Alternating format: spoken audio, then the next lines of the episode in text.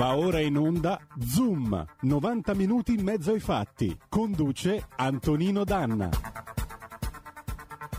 Amiche e amici miei, ma non dell'avventura, buongiorno! Siete sulle magiche onde di Radio Libertà. Questo è Zoom, 90 minuti in mezzo ai fatti. Io sono Antonino Danna e questa è la puntata di oggi, martedì 22 febbraio dell'anno di grazia 2022. Qualcuno trova delle particolarità nel fatto che oggi sia questa sfilza, questa scarica di due. Lo lasciamo alla numerologia e alle riflessioni eventualmente della nostra affascinante Malika Zambelli per il suo talk di venerdì alle ore 12. Benvenuti, cominciamo questa puntata e gli appelli sono sempre quelli, sono sempre chiari. Primo, date il sangue, in ospedale il sangue serve sempre, salverete vite umane, chi salva una vita umana salva il mondo intero. Secondo, andate su www.radiolibertà.net, potete scriverlo anche con l'accento sulla A, va bene lo stesso, cliccate su sostienici e poi abbonati, potrete dare, diciamo così, erogare un contributo di 8 euro mensili per entrare nella nostra Hall of Fame, oppure arrivare al livello tutte tempestate di diamanti da 40 euro mensili, che vi permetterà di essere coautori e co-conduttori del vostro show preferito. Prima di cominciare la nostra trasmissione voglio salutare il nostro Federico il Meneghino Volante e facciamo un attimo il punto sulla situazione ucraina. Ieri la notizia è stata data principalmente da Repubblica e dai principali siti di informazione anche internazionale. Nel Mar Ionio c'è stato un momento di guerra fredda. Sapete che la settimana scorsa Gianandrea Gaiani è stato nostro ospite e ci ha spiegato che tutte queste manovre di inseguimento, tallonamento tra unità navali, diciamo così, sono tipiche di quel gioco di provocazioni, chiamiamolo gioco, che si è sempre svolto anche durante la Guerra Fredda. Stavolta però la discussione, diciamo l'azione, è stata molto più simile a un vero e proprio avvertimento mafioso che a classici war games, giochi di guerra, eventi di guerra, soprattutto nella situazione attuale. Che cosa è successo? È successo che l'incrociatore lanciamissili, un mezzo da 10.000 tonnellate, il maresciallo Ustinov, impostato nel 78, varato nell'82, aggiornato nel 2004 dalla Marina prima sovietica e oggi Marina russa, ha inseguito al largo delle coste calabresi e al largo dell'isola di Zacinto, o Zante che dir si voglia per quanto voi siate foscoliani o meno, ha inseguito il gruppo della portaerei Harry Truman, una classe Nimitz. L'Ustinov è armato pesantemente con dei missili antinave, ha anche dei cannoni da 130 mm, è un mezzo che può essere impiegato anche eventualmente come per la difesa antiaerea, perché ha anche dei missili terra-aria e così via. Bene, un mezzo così circolava e lo potevate vedere su MarineTraffic.com, che è un sito che gli appassionati del settore, tra cui me e Lorenzo Viviani, difatti ne abbiamo discusso ieri pomeriggio, circolava tranquillamente col trasponder acceso e quindi tutti potevano vedere che l'Ustinov stava facendo una specie di cerchio all'interno del Mar Ionio e poi si stava muovendo nel pomeriggio, quando l'ho visto sul sito, appunto su Marine Traffic, era al traverso dell'isola di Zante e andava con una rotta di 180 gradi, andava a 15 nodi, quindi a velocità anche economica. Poi dopodiché verso sera, al largo di Creta, ha spento il trasponder e quindi è sparito dal radar, da Marine Traffic. Che cosa vuol dire questo gesto? Questo gesto è, come vi dicevo, un avvertimento mafioso. Perché? Perché le navi da guerra generalmente viaggiano col trasponder spento, proprio per non rivelare la loro posizione, men che meno a un sito di appassionati come marinetraffic.com. Questo era un messaggio per dire: guardate che se voi venite a ingerirvi nelle questioni ucraine, noi veniamo ad aspettarvi direttamente in casa. Perché vedete, questo inseguimento, comunque questa manovra di provocazione, è avvenuta sì in acque internazionali, ma comunque al largo delle coste calabresi e comunque a una distanza di circa 180-200 miglia dall'arsenale di Taranto, che è la base principale della Marina Militare Italiana. Il giorno prima il ministro Di Maio aveva affermato che l'Italia avrebbe sostenuto durissime sanzioni contro l'Ucraina e aveva ribadito che il nostro paese era a favore di una soluzione diplomatica. L'indomani l'Ustinov si presenta al largo delle coste calabresi e fa questa sceneggiata con il gruppo da battaglia della portaerei Truman. Domanda: e noi che abbiamo fatto in tutto questo? Perché se ci sono due che si provocano sul mio pianerottolo, io quantomeno apro la porta, esco e gli dico: andate a rompervi le corna da qualche altra parte. Noi che abbiamo fatto, ministro Guerrini, lei che è titolare del Dicastero della Difesa? Che cosa abbiamo fatto in tutto questo? Che cosa accade?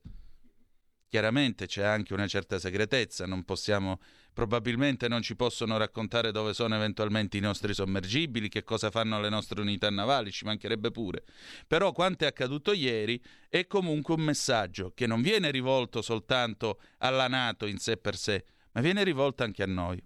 Secondo, nella serata di ieri, come sapete, Putin ha riconosciuto le repubbliche del Donbass, c'è stato l'ingresso dei militari russi. E con questo si è consumata la brutta figura e l'irrilevanza, la prova dell'irrilevanza dell'Occidente, cominciando dal presidente degli Stati Uniti d'America. Perché? Ora che cosa succederà? Oh sì, le sanzioni, come no? E poi? E poi lo zar dirà: beh, sapete che c'è? Io vi chiudo il rubinetto del gas. Sapete quanto gas esporta la Russia in Europa? Il 45% di quello che consumiamo. E con esso anche petrolio. Cominciate a fare domanda per mettervi il caminetto in casa, va? Perché questi qui, se vogliono, ce lo chiudono il gas. E stavolta sarà peggio del 1973, quando gli arabi decisero che un barile di petrolio poteva influenzare la politica del mondo perché noi sostenevamo Israele contro l'Egitto nella guerra dei 6 giorni. Questa volta, se ci chiudono il gas, significa che le nostre centrali turbogas, per esempio, perché noi il nucleare non l'abbiamo voluto, e poi come fanno a produrre corrente elettrica? Qualcuno me lo spiega? Vi piace l'aria condizionata in estate? Ma l'aria condizionata funziona con la corrente elettrica. Se la turbogas non ha il gas per poterlo produrre, che si fa? E quanto aumenterà la bolletta nel momento in cui dovremo ricorrere eventualmente al gas proveniente dall'America con le navi gassiere, che devono attraversare l'Atlantico per rifornirci? Che si fa? Vedete, c'è un bel giacimento fuori nell'Adriatico. La Croazia lo sfrutta, noi no. Perché? Perché in questo paese no gas, no TAP, no TAV, no TRIL, no tutto. Io voglio vedere quest'estate, voglio andare a Riccione, mi voglio sedere su un pattino in spiaggia con un bel cappello di paglia in testa, quando questi qui andranno a gridare no TAV, no estrazione, no TRIV, e la gente comincerà a tirargli le scorze di limone, perché poi, voglio dire, niente aria condizionata, la lavatrice quante volte la faremo la settimana? Perché poi dobbiamo razionarla la corrente elettrica, se gas per i turbogas non ce n'è. Ma ci sono le rinnovabili. Isteo paese do sole, sì. Cosa, le paleoliche che se in una bella giornata di calma piatta non girano? Ma c'è il fotovoltaico. Sì, anche le meridiane sono orologi fotovoltaici che funzionano a corrente solare, però ahimè se è una brutta giornata allora non te la danno. Quindi lascio questi elementi alla vostra riflessione. Infine 2 principi. Primo, il potere navale è quello che consente, ora potere aeronavale, come ci ha insegnato la Seconda Guerra Mondiale. Il potere navale è quello che permette alle potenze di affermarsi nelle guerre. E i russi lo stanno cominciando a mostrare nel Mediterraneo, perché hanno una base in Siria, vi vorrei ricordare. Quindi sortite di questo genere ne vedremo anche altre, molto probabilmente. Secondo, c'è un concetto che dobbiamo ricordare tutti quanti, si chiama fleeting being. È un concetto che gli inglesi hanno elaborato.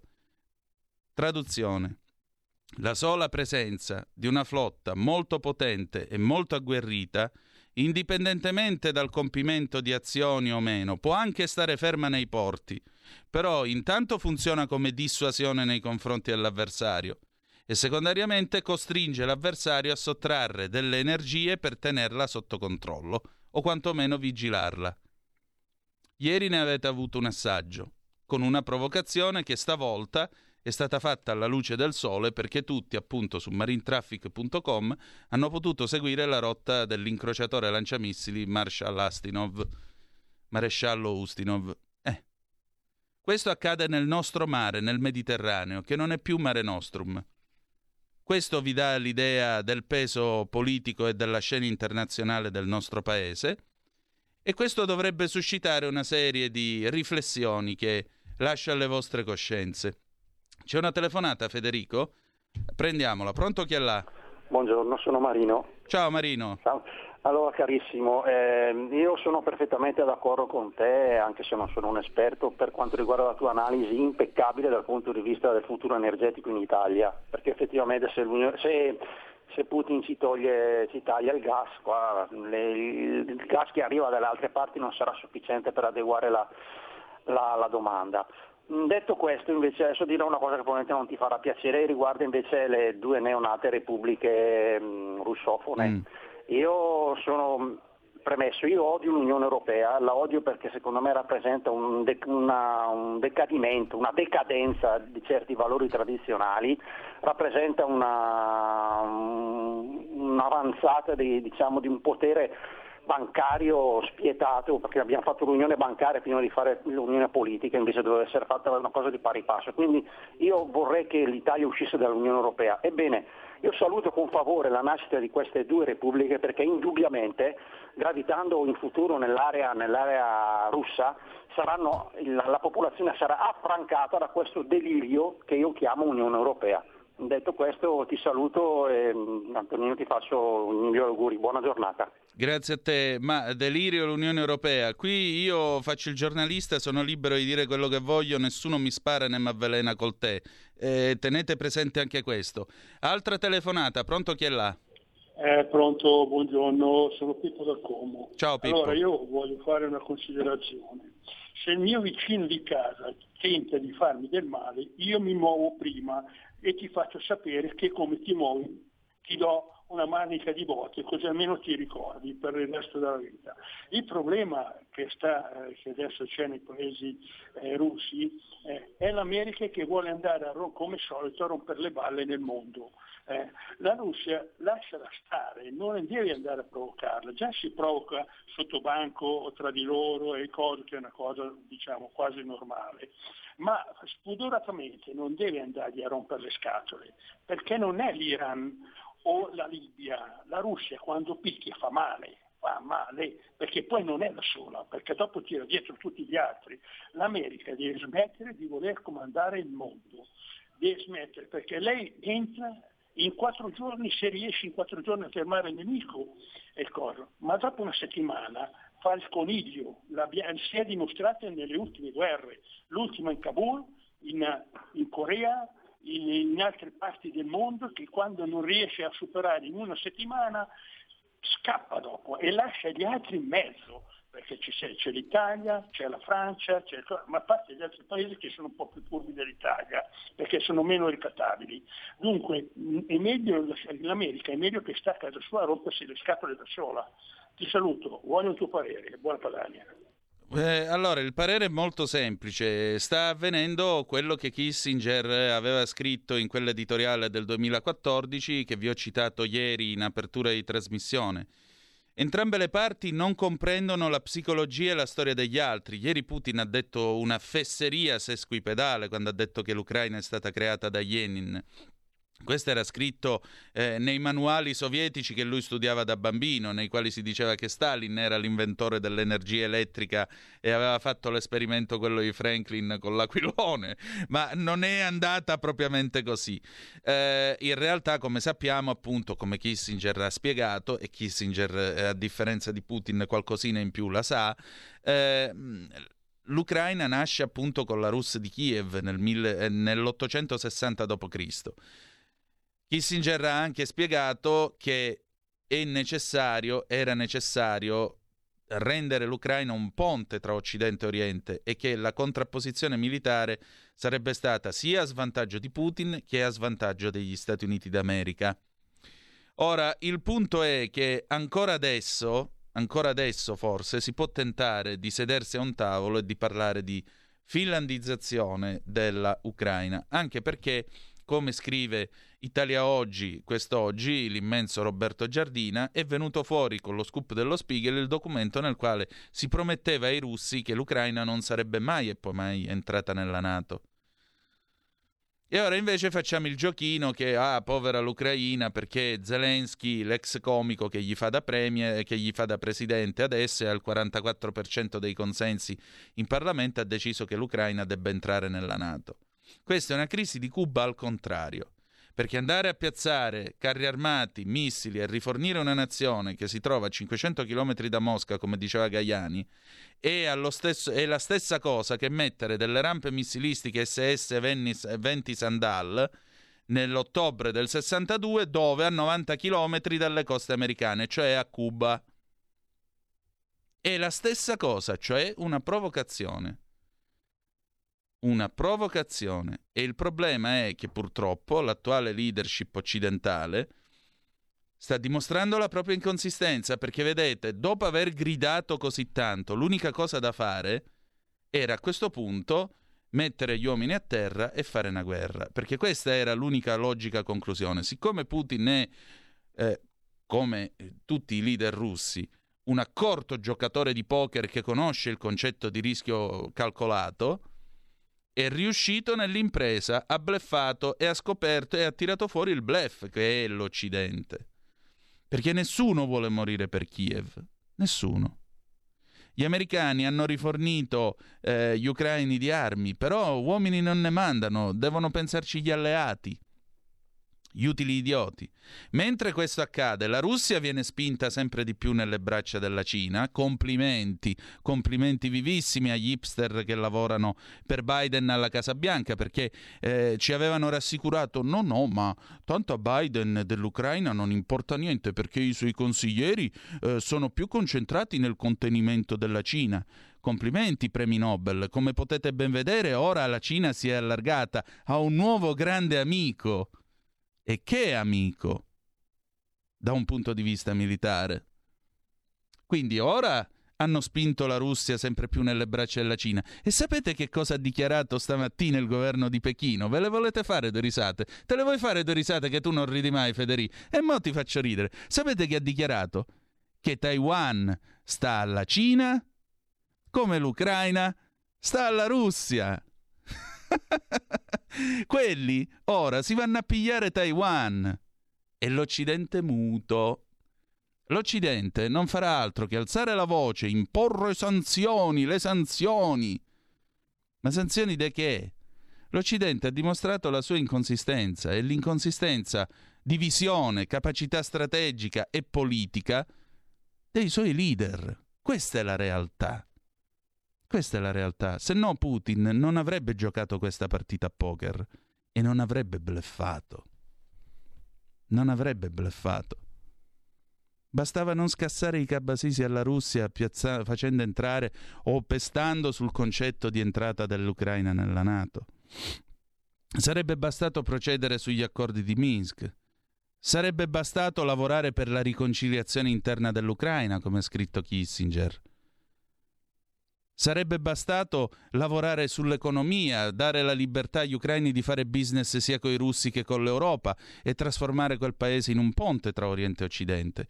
Invece siamo con gente che ragiona ancora per blocchi contrapposti in un mondo che non è più quello. Non è più come negli anni '80 che guardavi nella cartina in alto a destra e dicevi vabbè, i cattivi sono tutti di là, Polonia, Russia, Unione Sovietica, tutto quello che c'era. La Cina a quel tempo crepava di fame, quindi nessuno se la filava. Però questo è il fatto, non siamo più negli anni '80, non è più quel mondo e purtroppo non abbiamo più nemmeno quei leader, E provocazioni così ne verranno altre, ne verranno altre, perché questo è l'appeasement, esattamente come a Monaco nel 1938 con l'annessione dei Sudeti. Qui ci vuole, basta leggere i libri di storia, ma noi non abbiamo più uno come Churchill che diceva hanno scelto il disonore, potevano scegliere tra il disonore e la guerra, hanno scelto il disonore ed avranno la guerra. Perché se l'Occidente avesse mostrato i denti a Monaco nel 1938, l'imbianchino di Berlino forse certe libertà non se le sarebbe prese. O forse la guerra sarebbe venuta più tardi, chi lo sa. E qui l'Occidente, con le sue sanzioni, non mostra nulla, perché noi siamo il ventre molle, e quando lo zar dirà «Vabbè, chiudiamo i rubinetti del gas verso l'Europa», l'Europa, che è il ventre molle di tutto questo, andrà in ginocchio a pregare in aramaico lo zar di riaprire i rubinetti del gas, e tanti saluti ai principi, alla durezza, alle sanzioni e tutto il resto. Questa è la realtà dei fatti. Che volemo fa? Non lo so. Vabbè, telefonata, pronto, chi è là? Niente. Allora, passiamo... Che ora si è fatta? Le 10.55. Io vi leggo brevemente...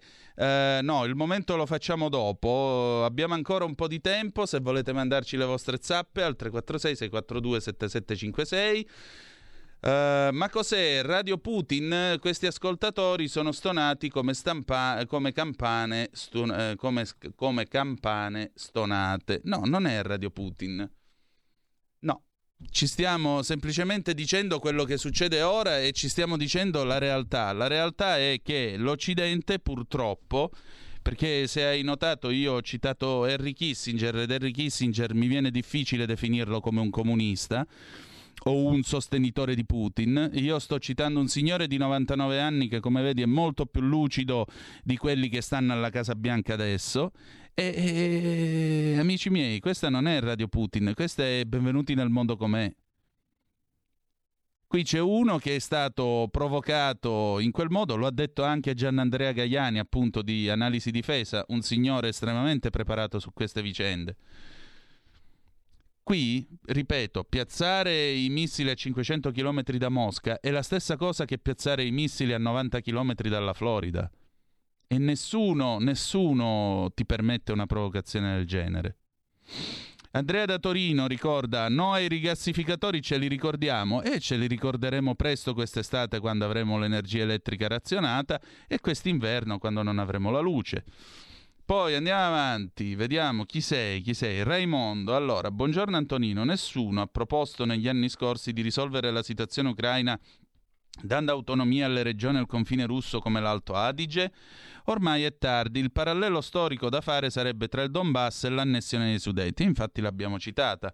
Putin si offenderebbe molto per il paragone. Si ricorda la battuta di De Crescenzo? Sì, questo è così parlò Bellavista.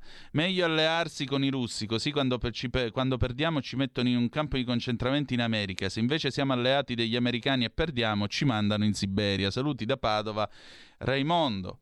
Poi Raul da Cesano Maderna, Antonino qui ti sbagli, gli americani giocano a poker, i russi giocano a scacchi, comunque a volte dici le stesse cose degli ascoltatori, però li bacchetti. Com'è che cantava Enzo Iannacci, Raul?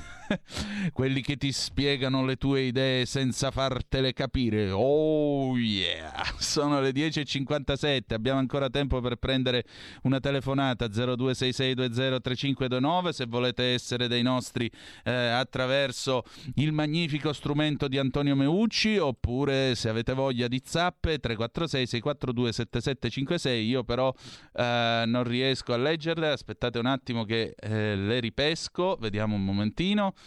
Dovrei riuscirci grazie ai potenti mezzi dell'elettronica. Oddio santo, ma che cammina? Carbonella. Ah, ecco. Comunque, in ogni caso, vi dico solo che il pezzo di Edoardo Montolli, che poi vi leggerò dopo le 11, si intitola Pagliacciate di Stato. E noi abbiamo comunque un pezzo a commento dell'attuale situazione internazionale e delle pagliacciate di Stato.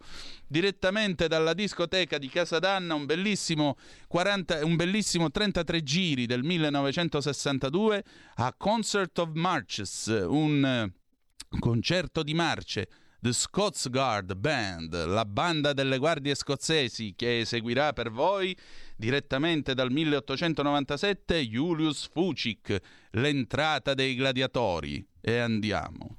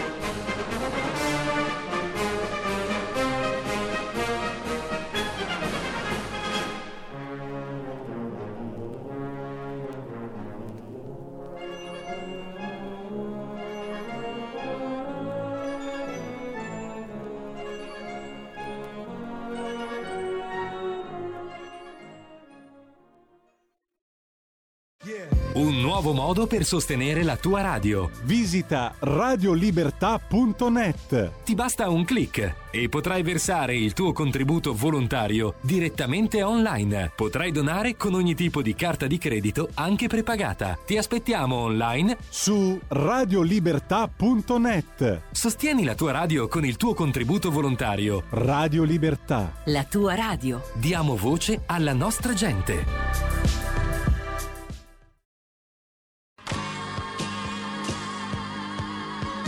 Davide Volpin, un'ora in diretta nel passato per non dimenticare i grandi artisti e la loro grande musica. Ogni sabato dalle 17 alle 18, spazio pomeriggio su Radio Libertà.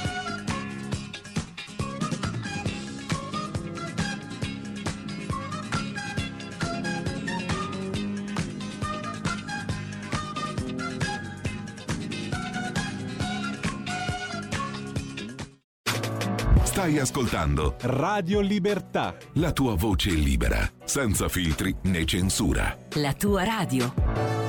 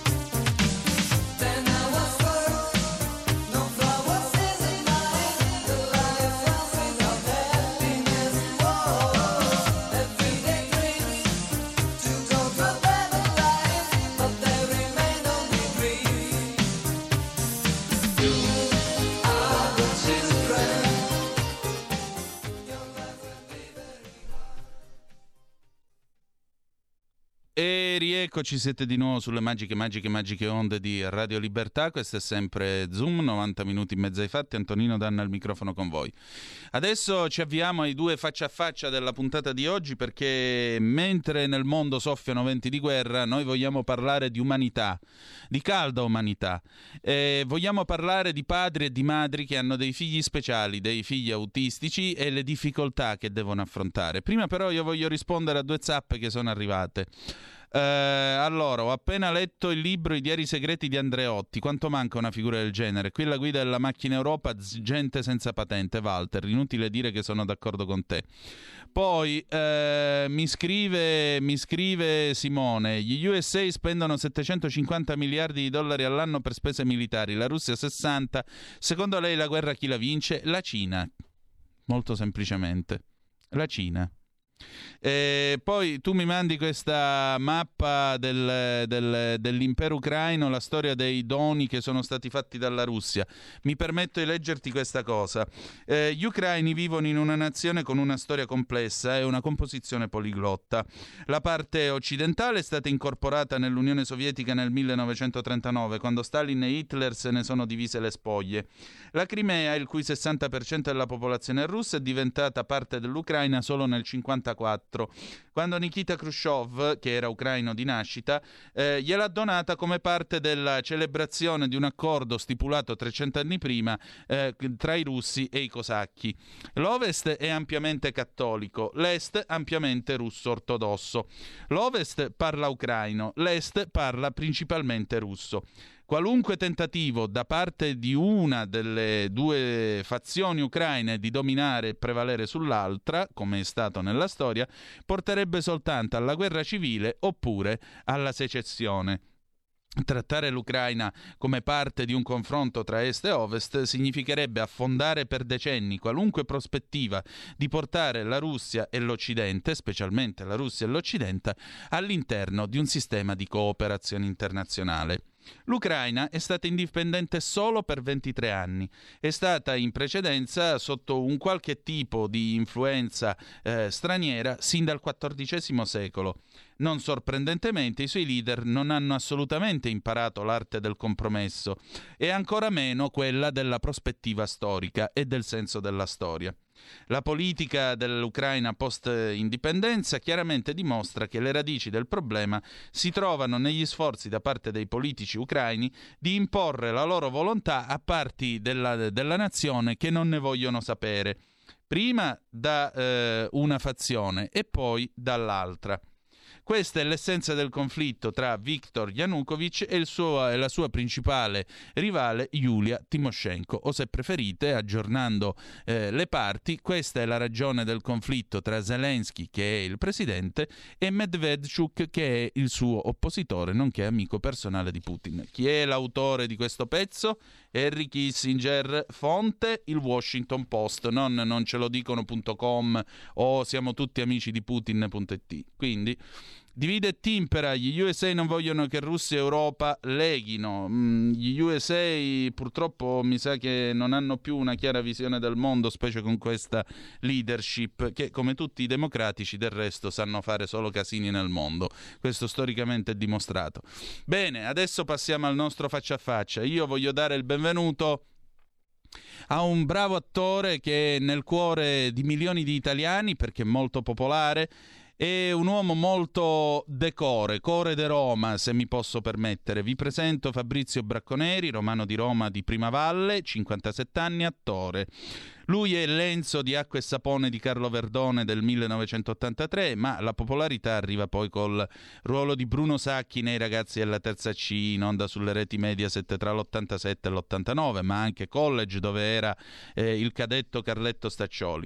Co-conduttore di Forum, ha preso anche il posto di Pasquale Africano, la guardia giurata, è stato inviato di Quinta Colonna, ha ottenuto una laurea honoris causa in scenografia, ha 4 figli, tra cui appunto Emanuele, un nipote. È schietto, è spesso fuori dai denti, è appunto core de Roma per milioni di italiani e ha scritto un bellissimo libro dedicato a suo figlio Emanuele, che ho il piacere di presentarvi. Questo libro, tra l'altro, Tra poco vi mostriamo anche la copertina direttamente dalla pagina Facebook della radio, adesso la inquadriamo.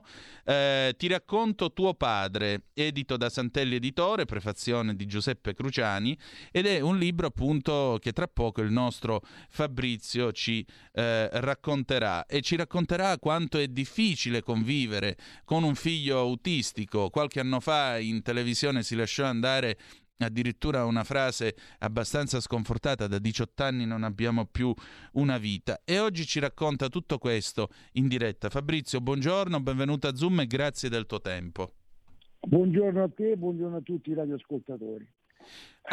Devo fare per ora due precisazioni. Prego. La prima è che purtroppo sono 20 anni che combatto. Sì, perché questo pezzo che ho consultato è del 19, infatti. E poi ho due nipoti, uno si chiama Matteo e uno si chiama Marcellino, sempre figli di mia figlia, scusate un po' di confusione. Prego. Che ero un po' preso con questo che sta succedendo in Ucraina. Certo. Bene. Che dire, ho scritto questo, vuoi sapere perché ho scritto questo libro? L'ho scritto perché un pazzo furioso, un regista pazzo furioso, partiamo dalla regia, partiamo dal film, mi propose di fare un film sulla mia vita e io gli dissi, ma secondo me la gente della mia vita gliene frega proprio niente. Mi disse no, perché tu c'hai comunque molto da dire, perché sei uno che ha fatto storia con i telefilm, storia con la televisione, storia... Ma io tutta questa storia non la vedo, però cerchiamo di capirci, ci siamo visti qualche volta, abbiamo comunque retto distinto, detto possiamo fare questo film.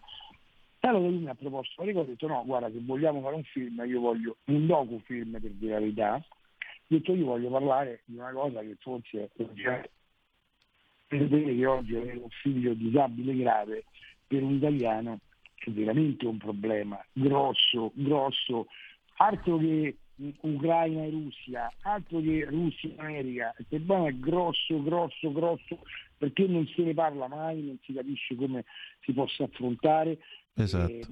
Non si sa che non ci sono strutture per assistere questi ragazzi, questi figli, questi oramai uomini, e quello che rimane è solo la famiglia, il papà e la mamma, perché credimi, noi parliamo sempre, guarda, io ho scritto una frase su questo libro che secondo me racchiude tutto in una frase: i disabili non sono tutti uguali, è vero, perché la disabilità non è tutto uguale, tanto è vero che il più grande scienziato del mondo era un disabile, era Stephen Hawking. Certo. Era disabile gravissimo, ma aveva una grande funzionalità cerebrale, e questa funzionalità cerebrale l'ha messa a disposizione dell'umanità. Ma quando uno è carente proprio di intelletto, come mio figlio, che non riesce neanche a controllare lo skincare, a controllare la vescica, a mangiare da solo, a lavarsi da solo, a parlare, cioè diciamo che a 20 anni c'ha il pannolone, a 20 anni se non lo imbocchi lui morirebbe di fame, cioè diventa veramente drammatico. Perciò ho coniato questa frase: le disabilità non sono tutte uguali, ma i disabili vanno tutti aiutati, chi più e chi meno. E dico proprio che il concetto di disabile non deve guardare il tenore di vita della famiglia. La famiglia può essere anche miliardaria, ma il disabile grave, il disabile meno grave vanno aiutati tutti nella stessa maniera, sia della famiglia ricca sia della famiglia povera, perché in questo modo possiamo dare e sollevare dal peso gravissimo e gravoso che hanno i genitori di questo disabile o la famiglia di questo disabile. Esatto. È una cosa che forse io quando poi una cosa, io non ho mai preso il posto di Pasquale lavorava con me, poi purtroppo è scomparso, è morto, pace all'anima sua, perderlo all'obitorio il posto. No, per carità. Fabrizio, 2 anni fa al Maurizio Costanzo Show tu avevi detto drammaticamente: noi siamo una famiglia intera di disabili, se mia moglie non potesse dedicarsi 24 ore su 24 al nostro figlio saremmo una famiglia sbandata, non frega nulla a nessuno di noi. Ho dovuto lasciare Roma, dove avevo tutto, lavoravo, per trasferirmi a Erice in Sicilia, dove per un lavoro devo prendere treni e aerei. Vuol dire castrarsi la vita, vuol dire vivere una vita da disabile nonostante tu sia normodotato. Ecco, come si può aiutare una famiglia in queste difficoltà? Anche perché tu hai sollevato anche un altro problema. Dopo di noi che cosa succede? Dopo di noi succede nulla, purtroppo, perché il dopo di noi è stato messo su anche in compagnia, perché ha pensato, ha predisposto Davide Faraone. Non condivido nulla con Davide Faraone, però purtroppo è un problema che...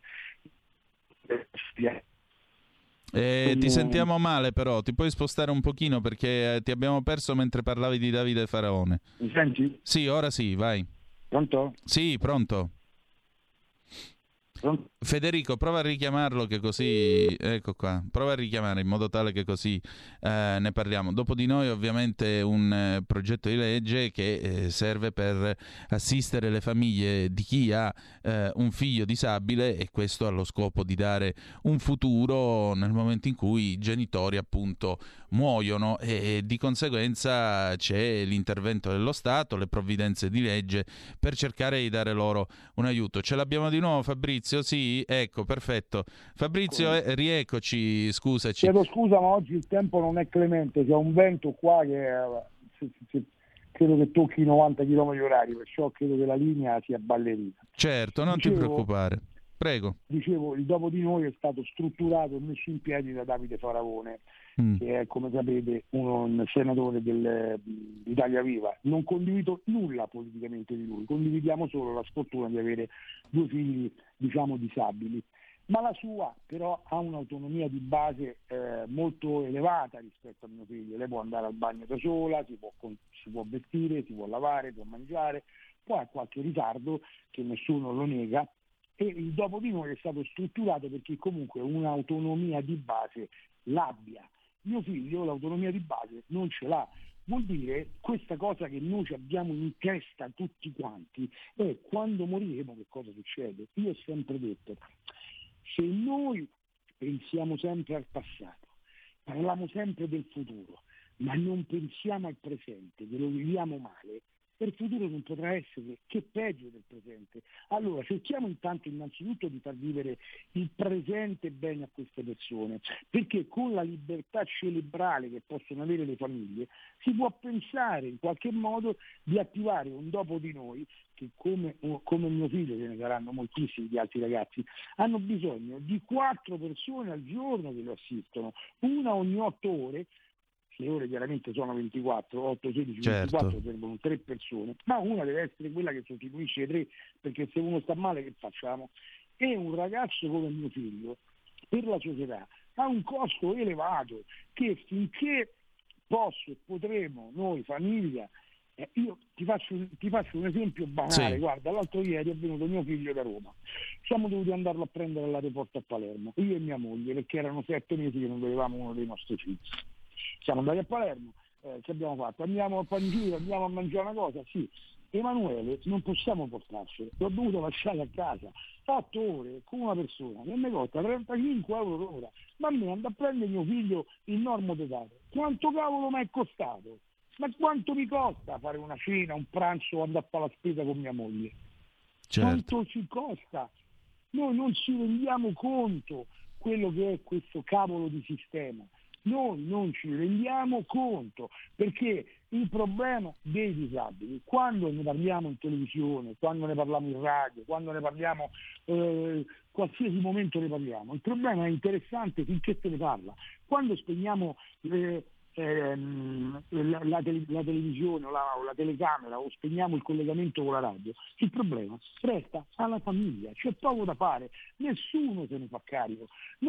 Io devo ringraziare, guarda, ve lo dico col cuore in mano, devo ringraziare Alessandra Locatelli, che sicuramente conoscerete, che è stata ministra della disabilità e delle famiglie, è venuta qui a Erice, dove sto io e dove c'è il centro dove va mio figlio, ed è rimasta incantata, a bocca aperta, di questi centri. Sapete quanti ce ne stanno in Italia? Quanti? Lo sapete voi? No. E non si sa, forse io solo questo ho trovato, da Roma ho trovato solo questo, perché se ne avessi trovato uno magari a 150 km da Roma sicuramente sarebbe stato meglio per tutta la famiglia, perché io ho 3 figli che vivono a Roma, 2 nipoti che stanno a Roma, io e mia moglie che siamo qui a Trapani a Erice con Emanuele perché devo andare a questo centro che ci ha cambiato la vita in un certo senso, perché abbiamo visto che, guarda, che chiaramente qualsiasi risultato ottiene Emanuele, cioè prendere un bicchiere, il suo, definiamolo biberon, la borraccia tipo quella che hanno i ciclisti quando hanno un bicicletta per bere, se prende questa borraccia e riesce a bere da solo, noi è un successo clamoroso, non ci rendiamo conto delle difficoltà che vivono queste famiglie. E io ancora oggi fortunatamente sono fortunato perché riesco a fare la spesa, ho lavorato tanto, come si dice a Roma, gli spicci l'ho messi da parte, però chiaramente se tu l'acqua al pozzo la levi e non piove, esatto, l'acqua non si riempie e il pozzo si asciuga prima o poi. Se il suo pozzo si asciuga, io devo vado a sbattere la testa a questo ragazzino, devo vado a sbattere la testa con la famiglia. E questa è una situazione che molte famiglie che io conosco che hanno... Pronto? Sì, pronto. Tante famiglie che pronto? Hanno? Sì, pronto.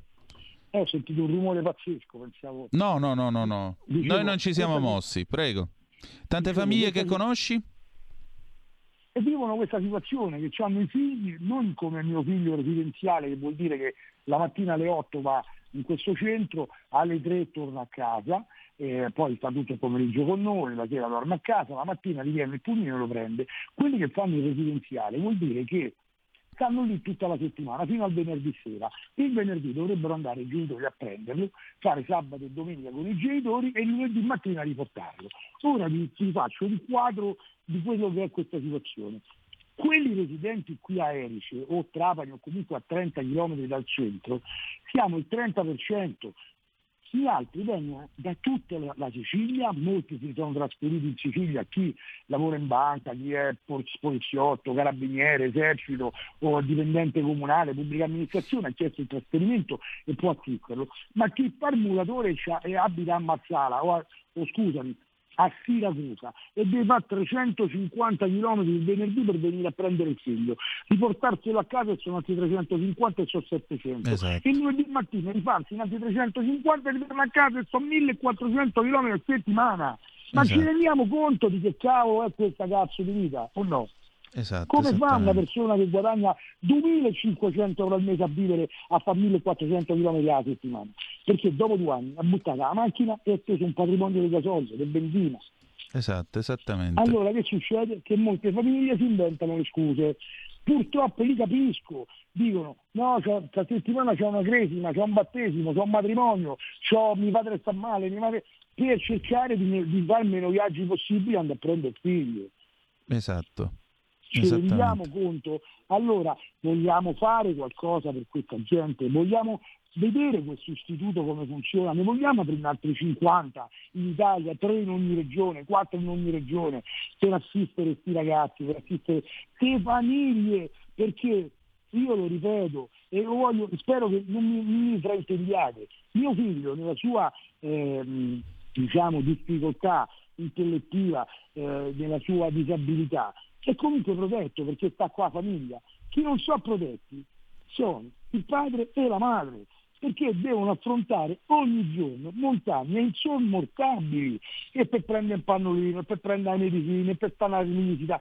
Mio figlio per fare qualsiasi visita deve fare un'anestesia totale perché non si fa toccare.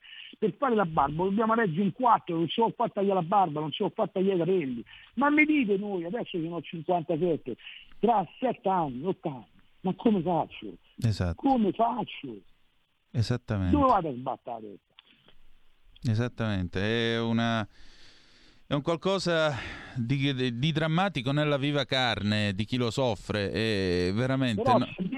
se dico però ci preoccupiamo di clandestini, tu sei fascista, sei razzista, no, io sono pratico, perché se tu non garantisci la sicurezza ai tuoi cittadini non ti puoi preoccupare dell'altro, vuol dire che se ti preoccupi dell'altro non ti preoccupi dei tuoi cittadini, c'hai un interesse diverso, cazzo. Se si capisce questa cosa vuol dire che il fascismo, tutte queste stronzate che sento tutti i giorni non esistono più, perché il fascismo non c'è, non ci sarà mai più. non c'è e non ci sarà mai più. Esatto. Ma questa infatti qui non si tratta di fascismo, qui si tratta solo di civiltà, è un paese realmente civile, è un paese che si occupa prima di tutto di chi è in estrema difficoltà e ha bisogno di aiuto.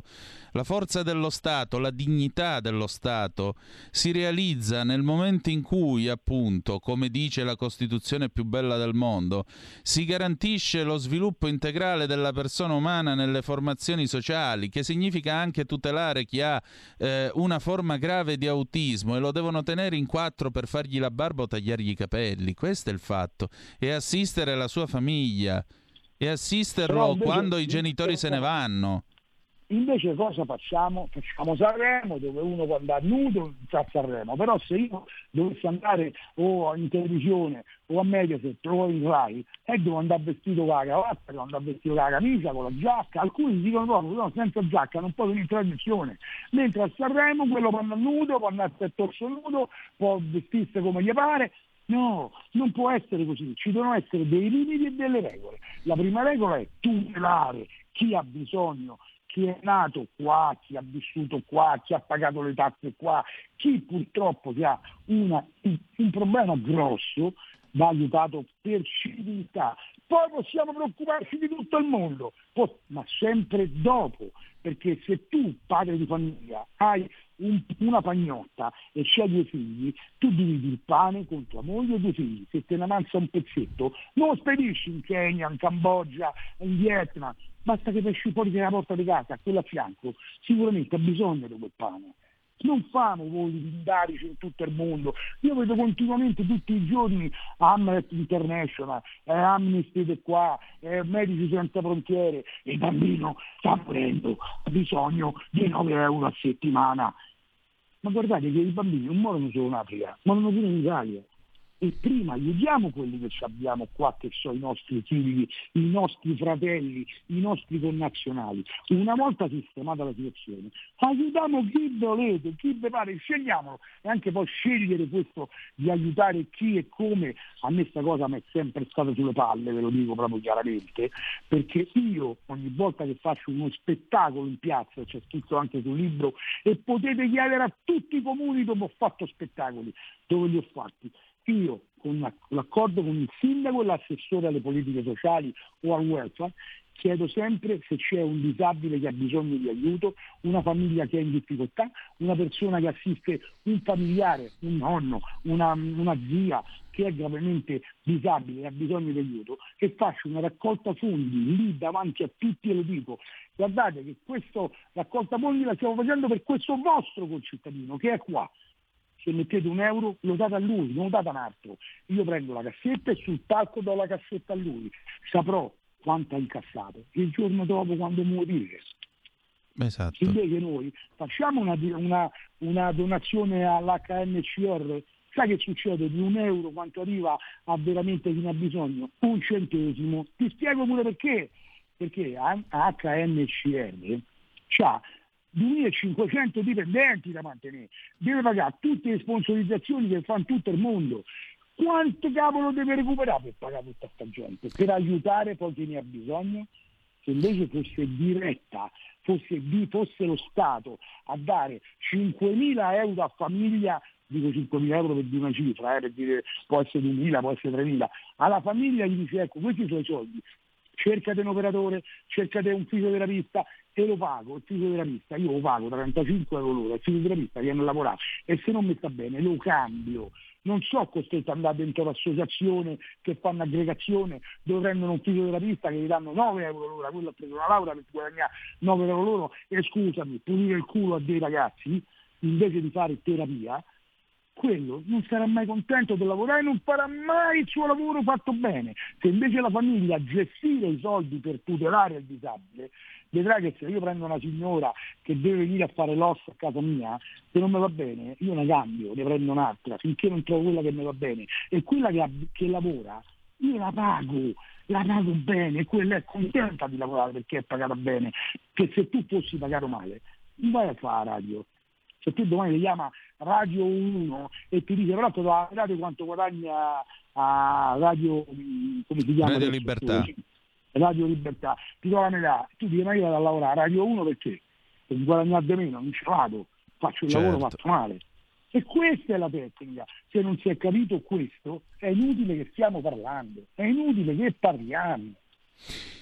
Fabrizio, io purtroppo l'orologio corre, però ti vorrei chiedere una cosa e spero di averti di nuovo come nostro ospite, perché è una storia che vogliamo raccontare. Tra l'altro segnaleremo questa puntata al ministro Erika Stefani, perché è giusto che prenda coscienza anche di questo. Fabrizio, c'è almeno una speranza in tutto questo? Purtroppo devo dire la verità, no. Non c'è. Pronto? Sì. Ti sento male, c'è. Però. Sì, ecco. Dicevo, mi accorgo che la candela piano piano si consuma, cioè la candela siamo io e mia moglie che stiamo piano piano consumandosi, e quando finiremo che dobbiamo lasciare una croce ai fratelli, che dobbiamo lasciare una croce a qualcuno. No, dovremmo essere messi in condizioni dallo Stato di essere e morire in maniera serena col pensiero che mio figlio è partito da chi giustamente è predisposto a farlo, e deve essere predisposto obbligatoriamente lo Stato. Esatto. Poi... Pronto? Niente? È caduta la linea. Comunque, chi è predisposto è lo Stato. Noi andiamo in pausa, torniamo subito dopo e poi avremo il faccia a faccia con Eloise D'Avanzo, che anche lei sta realizzando una struttura per i ragazzi diversamente abili. A tra poco.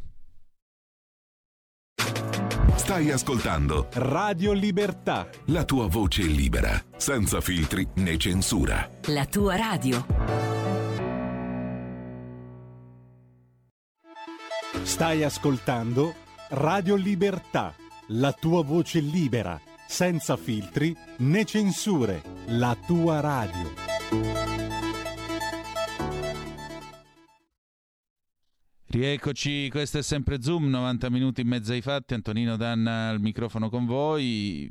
Credo che queste siano le parole, l'appello disperato di un padre che chiaramente vive tutti questi problemi tutti i santi giorni. Io vi voglio ricordare il libro, appunto, che è stato scritto dal nostro Fabrizio Bracconeri, Ti racconto tuo padre, a mio figlio Emanuele, per Santelli Editore, www.santellieditore.it, lo potete comprare lì. Fabrizio, ci sei? Eccomi, sì, ci sono. Ecco, io ti voglio salutare e ti voglio ringraziare per questa tua testimonianza. Avremo modo di risentirci quando volete. Se vogliono comprare il libro, perché anche un euro di questo libro che chiunque compra andrà all'associazione Auxilium, nella quale c'è mio figlio, e grazie.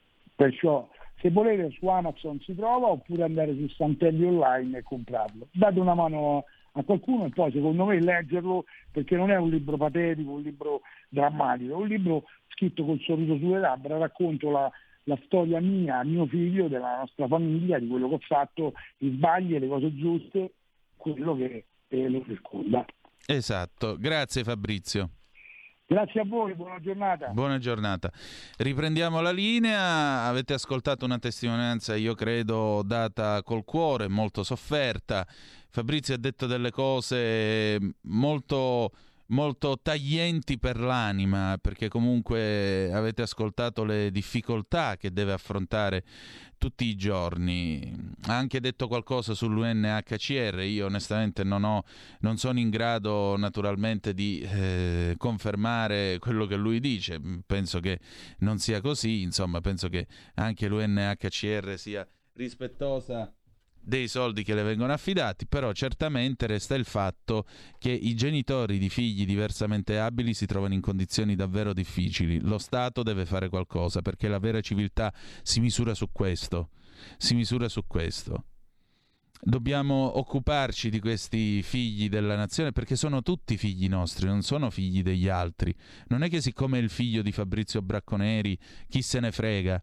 Perché non è che possiamo dire chi se ne frega di lui, chi se ne frega del figlio di qualcun altro, perché sono tanti e sono tutti figli nostri e tutti ci riguardano, che è la cosa più importante, Nel frattempo c'è qualcuno che a Busto Arsizio grazie a questa figlia speciale, sta cercando di costruire una struttura dove accogliere questi ragazzi speciali. Eloise D'Avanzo è stata più volte nostra ospite, sta lavorando e lottando per il progetto Madonna Regina. Potete trovare sulla pagina Facebook, nel post di questa trasmissione, potete trovare anche l'Iban se la volete sostenere nella realizzazione di del recupero di questa cascina vicino Busto Arsizio, e naturalmente la costituzione di questa struttura per i ragazzi diversamente abili. L'intervento è in differita, però credo che il cuore si senta allo stesso modo. Vi lascio quindi alle sue parole. Federico, procedi per favore, grazie. E allora abbiamo di nuovo con noi, e ho il piacere di avere come nostra ospite Eloise D'Avanzo, che come sapete è attiva nel sociale, coltiva un sogno che è questa azienda agricola Madonna Regina. Trovate tutte le informazioni che volete e potete anche dare un contributo a questo sogno sulla pagina Progetto Futura Azienda Agricola Madonna Regina su Facebook. Si tratta di una cascina nella campagna vicino Busto Arsizio che lei sta riscattando e sta riattrezzando come area dove si potranno accogliere, ci potrà essere un sano rapporto con la natura, con gli animali, ma anche ci sarà la possibilità di assistere i bambini autistici e le persone diversamente abili. Allora, in questa puntata, quest'oggi, abbiamo come ospite sia Fabrizio Bracconeri che Eloise D'Avanzo, e sono accomunati da una particolarità. Entrambi sono genitori di bambini autistici. Nel caso appunto di Eloise si tratta di una bellissima bambina, e vorrei chiedere prima di tutto a Eloise che cosa significa essere genitori di una ragazzina autistica nell'Italia del 2022, dopo una pandemia spaventosa che ha fatto emergere il meglio del peggio della popolazione. Assolutamente. Allora, prima di tutto, salute, ti ringrazio di avermi invitato. No, sono volta. Io che ringrazio te ancora una volta, vai tranquilla. Sono onorata di andare in onda adesso anche in TV. Canale 252 per servirvi. Allora, genitore di un figlio autistico, come si dicono i giovani, tanta roba. Si dice tanto aiuto, aiuto, ma specialmente poi quando crescono si è lasciati così allo sbando. In che senso? Dalle terapie, avere le terapie a pagamento, specialmente quelle valide, non vengono riconosciute in Italia, come la terapia ABA o la pet therapy, che aiutano molto appunto chi è autistico, e tutto sulle spalle dei genitori, e poi che non si riesce a trovare qualcosa da fargli fare questi ragazzi, perché a livello di sport, a livello comunque anche di sociale, si ha molta difficoltà a trovare chi può indirizzarti e chi può comunque aiutarti in quel campo. Diciamo che comunque io sono grata che mia figlia non è di gravissimo livello, è grave ma non gravissimo. Specialmente perché ha vissuto il periodo della pandemia con figli di autistici di gravità alta. È stata davvero dura. Ricordiamoci che sono anche autolesionisti. Essere chiusi in quattro mura è spaventoso. È stato spaventoso per noi, figuriamoci chi ha delle problematiche. C'è stato anche un periodo della pandemia che mi ha fatto rabbrividire quando dicevano per i ragazzi magari autistici di portarli fuori, di metterci un fiocchettino azzurro per far capire. Cioè siamo arrivati a questi estremi di dire, insomma, io non ero neanche libera di portare mia figlia fuori per non farle impazzire. Sai, una volta c'era uno a Berlino che faceva l'imbianchina, aveva i baffetti alla Chaplin, ma non faceva ridere purtroppo come Chaplin. E lui voleva che certa gente, delle brave persone, si mettessero una stella di colore giallo sulla giacca. Qui siamo alla ghettizzazione. Ecco, tanti di quelli che parlano di dittatura, di lager e quella. Il lager è questo: costringere la madre di una ragazzina autistica a metterle il fiocchettino azzurro, perché così segnaliamo che è speciale. Sì. E io lo trovo osceno, posso dirlo? No, è osceno. E poi anche nell'ambito della scuola si ha molto di la scuola italiana è formata male, lo sappiamo tutti, specialmente nell'ambito che comunque del sostegno. Gli educatori che vengono dati comunque dal comune in sostegno, appunto i maestri di sostegno, devono essere tutti qualificati e cara grazia, ma i professori, i maestri di sostegno no. Cioè noi ci ritroviamo con dei docenti che non sono in grado di occuparsi dei nostri figli. Benissimo. Perciò ci troviamo magari, ma niente a togliere comunque alla loro personalità a livello di maestro di ginnastica o di disegno, ma non ne hanno le qualifiche e poi vengono dati a ottobre. Invece di darli prima magari a luglio, agosto, in modo che si preparino, conoscono anche ragazzo, no? Conoscono chi poi si troveranno davanti, no, viene dato a ottobre. Ora che cominciano a conoscere un po', se non a dicembre, facciamo un po', ci ritroviamo a fine dell'anno che a metà anno il ragazzo non ha fatto nulla. E poi la questione del continuo non esiste, perché ogni anno vengono cambiati, perciò e ogni anno, specialmente poi per chi è autistico, la difficoltà è di ripristinare la relazione, di ritrovarsi e di ricominciare. E non c'è poi anche il continuo a livello di didattica, perché ogni anno si ripropone un sostegno nuovo e siamo appunto da capo. Insomma, siamo alla fatica di Sisifo qua. Si arriva in cima e poi tutto rotola giù. In Italia, se tu hai un figlio disabile, non ti aiutano a alleviare la croce, te ne mettono altre. No? Perché l'Italia, vedi, è un paese falsamente inclusivo e falsamente tollerante. E questo già lo diceva Pasolini nel lontano 1976 nelle lettere luterane. L'Italia è un paese falsamente laico e falsamente tollerante, perché, diciamolo chiaro, il diversamente abile, e questa è una parola che, come mi ha detto Alberto Torreggiani, è una parola che gli dà molto sulle scatole, però devo usarla per farmi capire. Comunque, il diversamente abile è tollerato fino a quando sta, se ha il problema che non deambula, sulla sua bella carrozzina, tranquillo, però appartato dalla vita civile, perché che rottura di balle se arriva l'autobus e deve scendere l'autista, tirare giù la ribaltina e far salire costui o costei sulla sedia a rotelle. Chi ha un problema particolare... Antonino, parliamo solo di chi parcheggia. Il parcheggio non ne parliamo, quello è sport nazionale di tanti. Poi parliamo di chi ha magari dei deficit cognitivi, non necessariamente senza arrivare alla malattia mentale o al disagio psichico, però chi si trova in queste condizioni viene tout court derubricato a uno che dovrebbe stare al manicomio o comunque non dovrebbe stare nella società. E va bene così. Ecco, io trovo tutto questo violento. È una violenza. Anche il fiocchettino azzurro. Lo metti nel ghetto, no? E per quello poi c'è il desiderio forte di far partire Madonna Regina. Perché è lì, no? E per quel motivo di dire abbiamo bisogno di questo. Esatto. Infatti io quello che ti voglio chiedere sono due cose. La prima... Secondo te come si fa a costruire una società nella quale i ragazzini autistici siano cittadini al 101% e non al 10% come adesso? La seconda, raccontami come sta andando con Madonna Regina, perché vi ricordo che Eloise è stata nostra ospite, ci ha presentato il suo progetto, ha anche realizzato un video in cui le parte Walk Like an Egyptian, ma io prometto che se voi farete... come Dio comanda delle donazioni e le darete una mano, andrò a ballare Walk Like an Egyptian con lei. Facciamo un video assieme.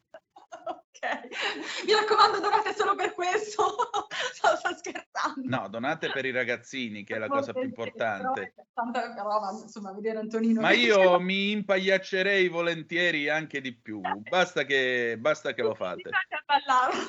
Ci mancherebbe pure. Allora, spiegami un po' come se ne esce e poi a che punto siamo col tuo progetto. Se ne esce, è una bellissima domanda, perché è il mio punto di partenza, cioè l'inclusione. Per me l'inclusione si fa a 360 gradi. Cosa vuol dire? Madonna Regina io l'ho pensata per questo.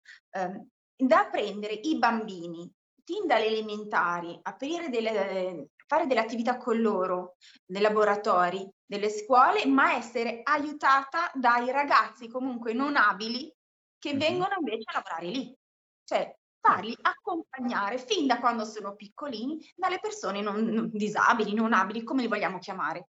Lì è far capire già da un bambino piccolo che chi ha di fianco non è un mostro, non è qualcosa di diverso, anzi è qualcosa che può dargli di più, perché far capire che l'essere perfetto in questa vita non c'è, nessuno è perfetto.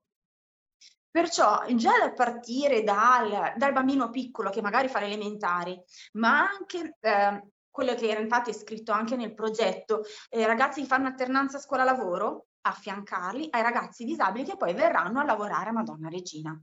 Perciò non solo imparano un lavoro, ma imparano a vivere e stare con gli altri. Lì è la vera inclusione. Per me è quella la cosa, il crescere insieme e fare le cose insieme, perché quello che dico sempre io è che la disabilità non è una cosa mancante, è una cosa in più. Esatto. Bisogna far imparare chi, perché è come sono, no? Che non è niente di chissà magari quale spaventoso, perché tante volte si fa fatica a relazionare con chi è disabile o non abile perché non l'hai mai fatto, no? Ti sembra magari se sorrido perché sorrido, se lo guardo così perché lo guardo così. Invece bisogna imparare proprio a essere liberi, è quello che voglio far imparare io anche. Senti, ma tu che cosa hai imparato da tua figlia? L'amore. Mia figlia è davvero un'esplosione d'amore, è la mascotte del liceo ormai è diventata. Lei è speciale, cioè non perché è mia figlia, ma tutti i ragazzi comunque non abili lo sono. Hanno quel dono dentro che ti fanno capire che la vita non è quel rosa e fiori che pensavi prima. Ma la vita è il donarsi, il farsi in quattro, insomma, per me è sempre l'amore la chiave di tutto, che mi ha fatto capire che la vera realtà, la vera vita è quella, no? Nel senso che lì è la concretezza della vita. Non so se sono riuscita a capire. La concretezza della vita, o se possiamo usare una metafora, è un po' come... Credo sia un po' come quando ho avuto il cancro, ho attraversato i reparti di oncologia, ho visto soffrire la gente, l'ho vista guarire, l'ho vista anche perdere la battaglia combattuta fino alla fine, e il mio pensiero, il mio abbraccio va a tutti e ciascuno di loro. E sai qual è il fatto? Che quando tu assisti a questo, o appunto vivi accanto a una ragazzina così speciale, la vita agisce come un martello. Ti batte in testa e ti cala più a fondo nel legno della vita stessa. Diventi come un chiodo. Penetri più attentamente la realtà, la vita, e la capisci meglio. E capisci il senso di felicità, assenza, dolore, gioia, vittorie e sconfitte. Capisci che ogni cosa è dono e ogni secondo conta. Secondo me, io i dolori da genitore, no, che ho avuto, Elisa, il dolore c'è, perché non potrei essere ipocrita nel dire, no, del vedere mia figlia così, e anche quella di mia figlia Chiara di trisomia 18 che poi è andata in cielo. Secondo me quei dolori io li devo usare non per ripiegarmi su me stessa, per dire la vita è brutta, ma anzi devono essere, come dico sempre, dei gradini che mi spingono a fare, cioè quella è la forza, il motore che mi spinge a fare, quella sofferenza che io ho provato e che non voglio che comunque anche altri genitori ne abbiano, perché anche quello che io desidero tanto a Madonna Regina è che i genitori abbiano un punto d'appoggio per dire oggi vado da Eloise perché ne ho bisogno, vado là perché so di essere accolto. E allora a che punto siamo con Madonna Regina? Finalmente abbiamo attivato la raccolta fondi. Come vi si può aiutare? Ecco, mi raccomando dei bonifici a Eloise D'Avanzo, perché in questo momento è intestato ancora tutto a me, poi magari ti lascerò l'Iban da mettere sotto. Lo mettiamo sul post della radio, così chi va sulla pagina e vede il post della puntata di Zoom di oggi lo trova. Mi raccomando, donate, perché ne abbiamo davvero bisogno di questo progetto, non io ma tutti noi. È davvero un gesto d'amore che non fate per me ma per tutti, anche per voi stessi, mettiamola così. Esatto, perché che cosa ci sarà a Madonna Regina? Madonna Regina ci sarà, allora, prima di tutto sarà terapia, sia dalla terapia, dalla pet therapy, e useremo tutta la natura, sia degli animali che comunque anche l'agricolo, esempio con l'ortoterapia. Si farà inclusione, perciò ci sarà anche il lavoro per comunque chi ha disabilità, e poi una marea di attività. Le attività sociali, inclusive, didattiche, educazionali, perché lì è appunto aperto tutto. Mi immagino anche i vecchietti che fanno la maglia insieme ai ragazzi magari disabili. Lì anche non c'è un limite di età. Mi dicono, ma per chi? Per quale età c'è? No, vai dai 0 ai 100 anni, anche ai 120, perché lì è tutto, cioè dall'anziano al bambino. Ed è, insomma, non sappiamo spiegarlo, è davvero per tutti. Ed è il tuo sogno. Senti, a che punto siamo in questo momento? Allora, adesso abbiamo aperto la raccolta fondi e giustamente settimana prossima andrò per vedere di aprire l'associazione, perché io come Eloise D'Avanzo non posso essere riconosciuta dagli enti privati. Ad esempio, guardare la richiesta è il patrocinio del comune di Busto Arsizio per il progetto, e lì posso averlo solamente essendo appunto un'associazione. E poi, essendo anche un'associazione, si potrà entrare e attivare i vari bandi, perché come associazione c'è più possibilità per restaurare Madonna Regina, rimettere a posto tutto, la cascina, ma anche aprire l'agricolo, perché poi invece si andrà sulla strada. Uno sull'acquisto di Madonna Regina e l'altro invece sul ripristinare il tutto. Allora chiudiamo questo nostro colloquio con la più classica delle domande del bravo intervistatore, come dice Gianni Minà. Che cosa farai domani? Domani? Spero, sogno, spero davvero che questo progetto si porti avanti e sogno davvero il Madonna Regina finita, con tanto amore dentro. Ed è quello che ti auguriamo. Noi saremo con te. Grazie.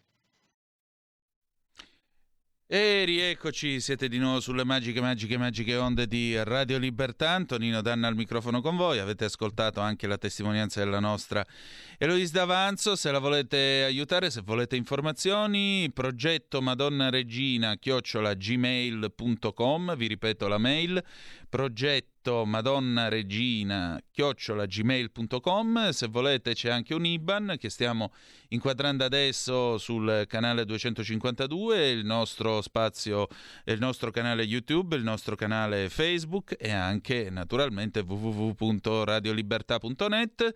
Ve lo leggo: Imola Torino 27 quadro 034 750 160 5 Como 00 12 33 1478. Ve lo ripeto: Imola Torino 27 quadro 0347 50 16 05 Como 00 12 33 1478.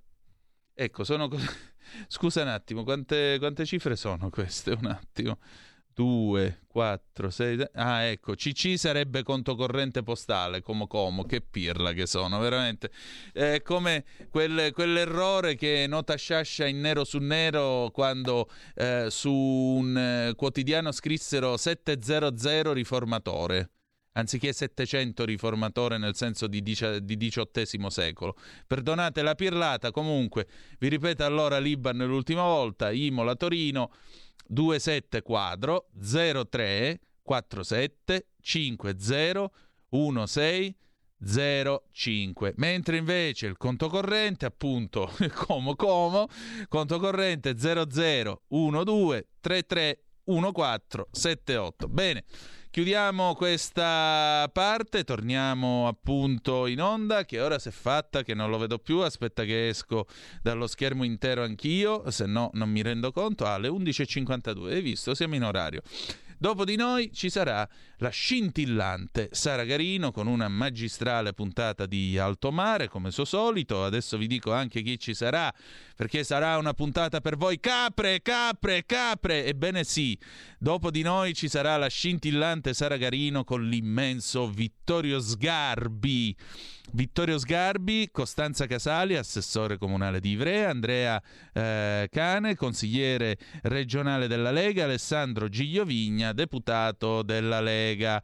Ci sarà questa puntata appunto di Alto Mare, che naturalmente parlerà di che cosa? Niente po' di meno che della cultura che abbia valore, fondersi con l'attenzione per il territorio, valorizzazione delle sue specificità, connubio sinergico con la comunità che lo popola. E quindi insomma sarà una bella puntata tra cultura e arte, non perdetela. Dopo di noi siamo arrivati alla fine di questa puntata. Io spero che questa sia stata una puntata che vi abbia toccato nel cuore. A me sì, ha toccato molto. Sono grato a Fabrizio Bracconeri per l'anima che ha messo nella testimonianza che ci ha raccontato. Sono grato a Eloise D'Avanzo per quello che sta facendo per assistere i ragazzi, per assistere chi si trova con una disabilità.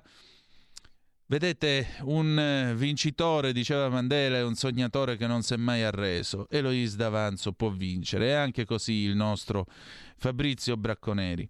Noi comunque cercheremo di interessare il ministro appunto Stefani, Erika Stefani, in modo tale che giustamente, essendo lei incaricata, avendo il dicastero che si occupa delle diversabilità, chiaramente speriamo si possa occupare anche dei vari problemi che sono stati lamentati e segnalati da Fabrizio Bracconeri.